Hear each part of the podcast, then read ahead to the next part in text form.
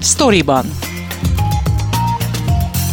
Ez a Szabad Európa podcastja, amelyben a honlapunkon megjelent cikkek hátteréről, kulisszatitkairól beszélgetek a szerzőkkel. Mivel kollégákról van szó, kérem nézzék el nekem, hogy tegeződni fogunk. Én Fazekas Pálma vagyok, tartsanak velem és munkatársaimmal.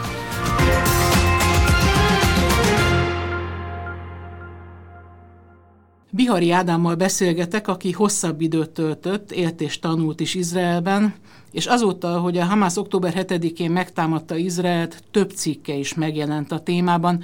Most két interjú hátteréről kérdezem. Köszönöm, hogy eljöttél. Én is köszönöm. Az első interjú Lizai Lavival jelent meg. Ő egy családanya, aki egy kibucban élt, közel a gázai övezet határához, és nem csak arról beszélt, amit átélt a támadás során, hanem abból a szempontból is érintett, hogy a férjét elhurcolták, és amikor ez a beszélgetés felvételre kerül, akkor ő még a magyar származású tuszok között van, akit Gázában fogva tartanak. Öt tuszról, öt magyar származású vagy magyar érintettségű tuszról tud a külügyminisztérium, a magyar külügyminisztérium. Hárman kiszabadultak tegnap és tegnap előtt. Mit lehet tudni a családanya férjéről? Nagyon keveset. Omriról ugye Omrinak hívják uh, Lishály Lavinak a férjét, szinte az elrablása óta. Ugye ez úgy történt nagyjából, hogy október 7-én, amikor a támadás sorozat meg, megindult, akkor ők Nahalosz kibucban laktak. Nyilván a riasztások után, meg a rakétázás után ők bementek azonnal a bunkerszobába. Nem részletezem, most el lehet az interjúban olvasni, de elteltek órák, sőt, akár csak egy óra, és hamarosan a terroristák odaértek a, az ő településükre, és egyenesen a betörtek hozzájuk. Ugye itt van ennek egy olyan aspektusa is, hogy egy szomszédjukat, egy 15 éves fiút használtak Csalinak, és velük üzenték meg, hogy vagy kijönnek, vagy a fiút is lelövik, és utána a család többi tagjával is végeznek.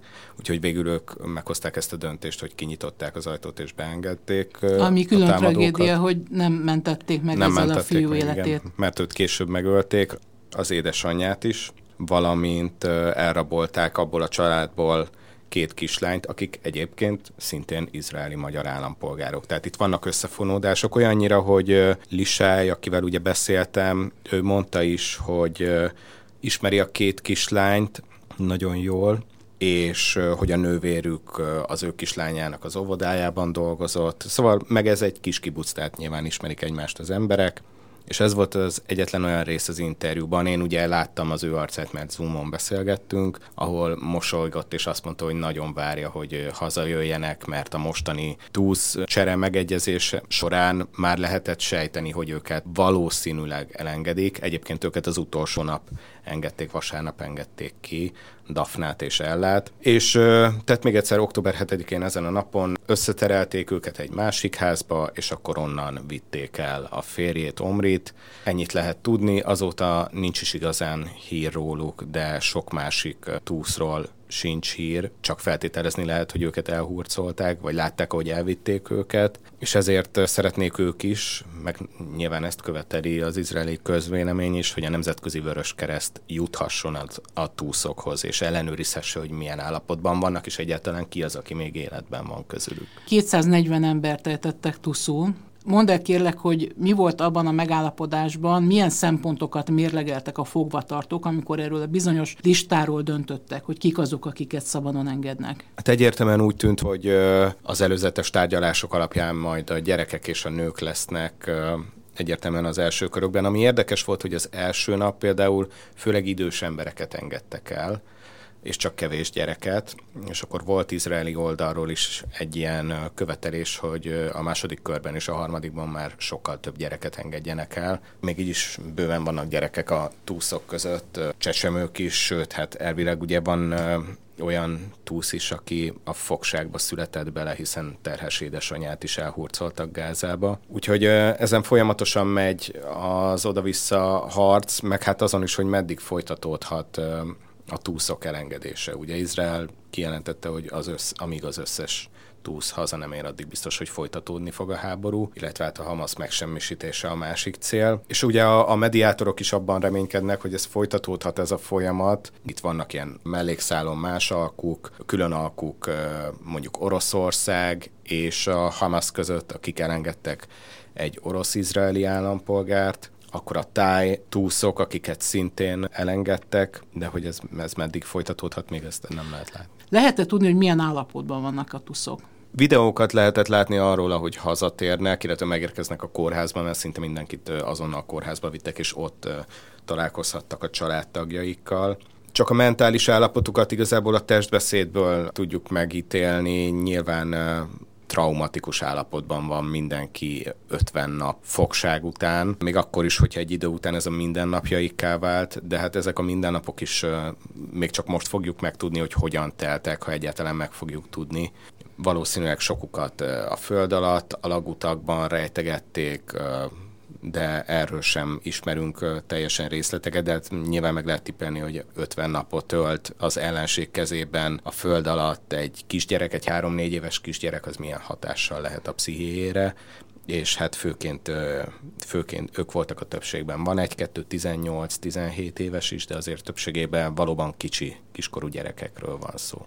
És hát ne felejtsük el, hogy mindezt egy olyan trauma, egy olyan mészárlás után közvetlenül kellett elszenvedniük ezt a, ezt a fogságot, ami, ami elképesztő, időről időre derülnek ki részletek, ahogy Lisai Lavi elmondja, hogy amikor elhurcolták ugye ott a kibucon belül egy másik házba vitték őket, akkor az egyik támadó, az egyik Hamas fegyveres azt mondta nekik, hogy nyugodjon meg, mi nem ölünk gyerekeket, miközben a szomszéd szobában ott volt egy gyermeknek a holteste. Tervezed-e felhívni őt és megkérdezni arról, hogy most a tuszok elengedése után, illetve hogy még az ő férje ott van, milyen állapotban vannak, és mit tapasztalt? Ebben nagyon óvatosnak kell szerintem lenni, mert az, hogy ő, ő szobált velem egy ilyen szituációban, szerintem már az is nagy dolog. Nyilván neki az a célja, hogy minél többen tudjanak arról, hogy az ő férje még mindig ott van, és nyomásgyakorlás induljon azért, hogy őt is kihozzák de ettől függetlenül rendkívül nehéz lelki állapot lehet ez, szerintem ez bárki el tudja képzelni, hogy a férje, akit elhurcoltak, most is életveszélyben van, úgyhogy óvatosan, de, de fogok majd érdeklődni, hiszen ő is mondta, hogy mennyire fog örülni, amikor majd a két lány, akik uh, ugye szintén a kibucban élnek, ők hazatérnek, tehát uh, majd ezt megkérdezem, de ez volt erre vonatkozó kérdés az interjúban, hogy mégis mit szól ehhez az alkuhoz, aminek szinte száz százalékban lehetett már akkor is tudni, hogy az ő férje nem lesz része, hiszen 46 éves férfiról van szó, és elsősorban gyerekeket és nőket engednek most el, és, és mondom, itt, itt az volt a reakciója, hogy annak nagyon örül, hogy a lányok legalább hazatérhetnek. Másik interjú egy orvossal, méghozzá a Honvéd Kórház sürgősségi osztályának részlegvezető főorvosával, Semes Assaffal készült. Ő a Mazsihisz Szeretett Kórházának a főigazgatója, Izraelben született, 93 óta él Magyarországon, és november 9-e óta önkéntesként Izraelben, a libanoni határ közelében egy kórházban segíti a gyógyító munkát. Hogyan jutottál az ő nyomára? Egy ismerősön keresztül megtudtam, hogy, hogy ő kiment, és uh, ugye mégis egy magyar orvosról, sürgősségi osztályon dolgozó orvosról van szó, aki kiment önkénteskedni, és uh, mivel ilyenkor rendkívül érdekes, akár szakmai szempontból, de nyilván újságírói szempontból az is az, hogy egy egészségügyi intézmény háború alatt uh, veszélyhelyzetben, kritikus állapotban hogyan működik, ezért uh, megkerestem, és, uh, és lehetőségem volt beszélni vele. Itt azért fontos, orvostechnikai szempontból is nagyon fontos változások vannak ahhoz képest, mikor az ember egyébként hozzáteszem, hogy egy sürgősségi osztály békeidőben sem Hawaii, de nyilván háborús időben meg még ez, ez picit nehezedik tehát nagyobb kihívásokkal kell szembenézni, akár csak amiatt, mert mondjuk csak az alaksorban lehet az ellátást nyújtani, vagy ha mondjuk az első emeletre fel kell menni, vagy a földszintre fel kell menni műteni, akkor számolni kell vele, hogy hamarosan riasztás lesz, légiriadó és rakéták jöhetnek, viszont az alsó szint az bomba biztos, tehát az úgy van kialakítva speciálisan.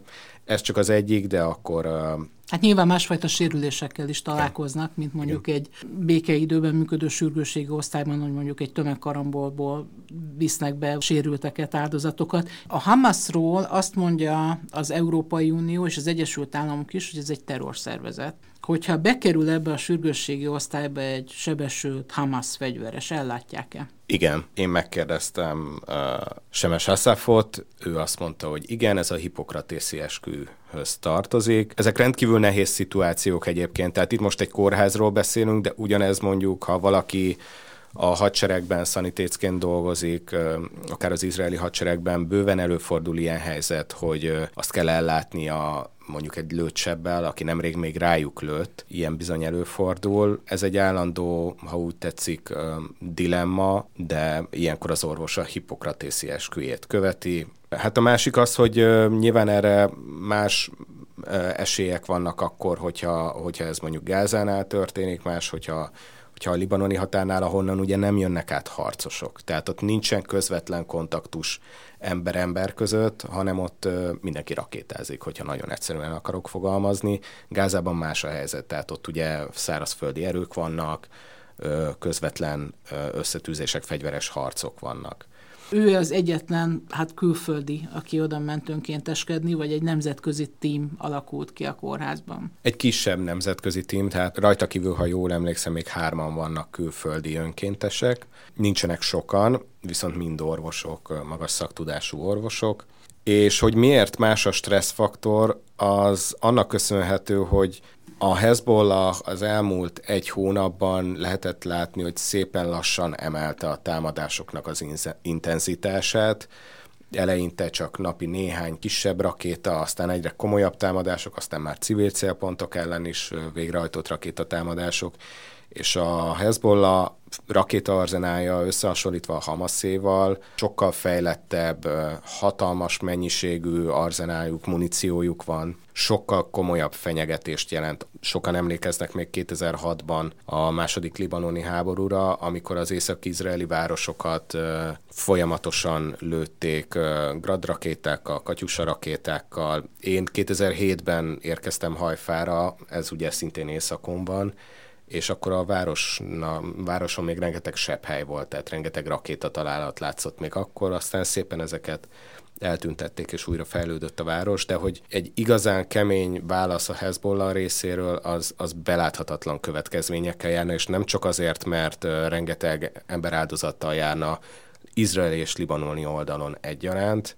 hanem valószínűleg onnantól szélesedhetnek ki ez egy régiós háborúra, hiszen a Hezbollah az nagyjából azért egy Irán által támogatott proxy hadsereg. És nyilván a, a, amikor vereség közeli állapotba kerül, akkor vagy ha úgy érzi Irán, hogy most kell beszállnia, akkor ez kiszélesedhet, és nyilván ezért mentek oda az amerikai anyahajók is, hogy ezt ellensúlyozzák, és elrettentsék attól a perzsa államot, hogy ilyen lépésre szállja el magát. Ászáp Semes ugye Izraelben született, és 93 óta él Magyarországon mi volt az ő személyes indítatása, amikor ebbe az önkéntes misszióba belevágott, azon kívül, hogy Izraelben született nyilván, és meddig tervez maradni? Hát egy erőfeszítés zajlik nyilván egész Izraelben, és ennek csak egyik része nyilván az, hogy katonai műveletek zajlanak, és, és a hadsereg, aminek szinte mindenki volt tagja, vagy valamilyen kapcsolata volt a hadsereggel, aki Izraelben született. Tehát az csak az egyik része, a másik része pedig ez a civil összefogás, aminek az egészségügyi ellátás egy nagyon fontos része, tehát az, hogy azokon segítsenek, akik bajban vannak, akik megsebesültek, akik megsérültek. Nyilván ő így akarta kivenni a részét ebből az egész erőfeszítésből, és hát van már tapasztalata, ahogy arról beszélt is, hogy, hogy ő azért a hadseregben is, hát a combat medic talán a sanitéc a legjobb fordítás erre, aki harctéren látja el ugye a sebesült katonákat, tehát a, a nyilván a traumás sérülések ellátásában nyilván ráadásul ő sürgőségi osztályon dolgozik főorvosként, tehát ebben hatalmas tapasztalata és hozzáértése van, és úgy gondolta, hogy ő ezt, ezt szeretné hozzáadni, és így lépett kapcsolatban a Nahariai kórházzal, ami egyébként ott a környéken az egyik legnagyobb ellátóközpont a hajfain kívül. Viszont a járóbetegellátás és az elektív műtétek szinte mindet elhalasztották, most ilyen vészhelyzeti állapotban működik a kórház, tehát bárki, akinek nem annyira súlyos az állapota, azt inkább hazaküldi. Várnia kell. Igen. Nyilván tervezett folytatni a témát, és kapcsolatban maradsz ezekkel az emberekkel. Mi a következő cikk, amit dolgozol? Nagyon szeretném követni a túsz válságnak az alakulását. 190 ember még mindig ott van, de azt se tudni, hogy közülük hányan vannak életben, hiszen a Hamas a bombázások alatt többször jelentette, hogy több izraeli túsz is meghalt az izraeli bombázásokban, de erről természetesen nem lehet tudni, hogy ez valóban Azt lehet tudni, hogy hol tartják őket egyébként? Arról videók kerültek ki, hogy több túszt például október 7-én a Sifa kórházba hurcoltak, de hogy onnan hova vitték őket, azt nem lehet pontosan tudni. Mivel már eleve lehetett sejteni, illetve az első csapatmozgások is erre utaltak, hogy Izrael gázai övezet északi részén és Gáza város körbevételével fogja indítani a hadműveletet, ezért lehetséges, hogy délre hurcolták őket. Ezt valószínűsíti az is, hogy több kibuc nagyjából légvonalban a gázai övezet déli részéhez van közel, tehát adja magát, hogy akkor ott, oda volt a legcélszerűbb szállítani vagy hurcolni őket már a legelején, de természetesen erről nincsenek pontos információk, hiszen akkor már valószínűleg történtek volna próbálkozások izraeli részről, de nyilván tudjuk, hogy ez egy nagyon bonyolult, nagyon nehéz és nagyon érzékeny katonai művelet lenne, hiszen a túszok életét veszélyeztetné.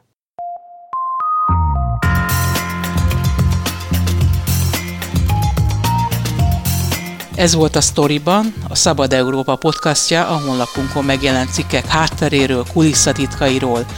Én Fazekas Pálma vagyok, köszönöm figyelmüket munkatársaim nevében is.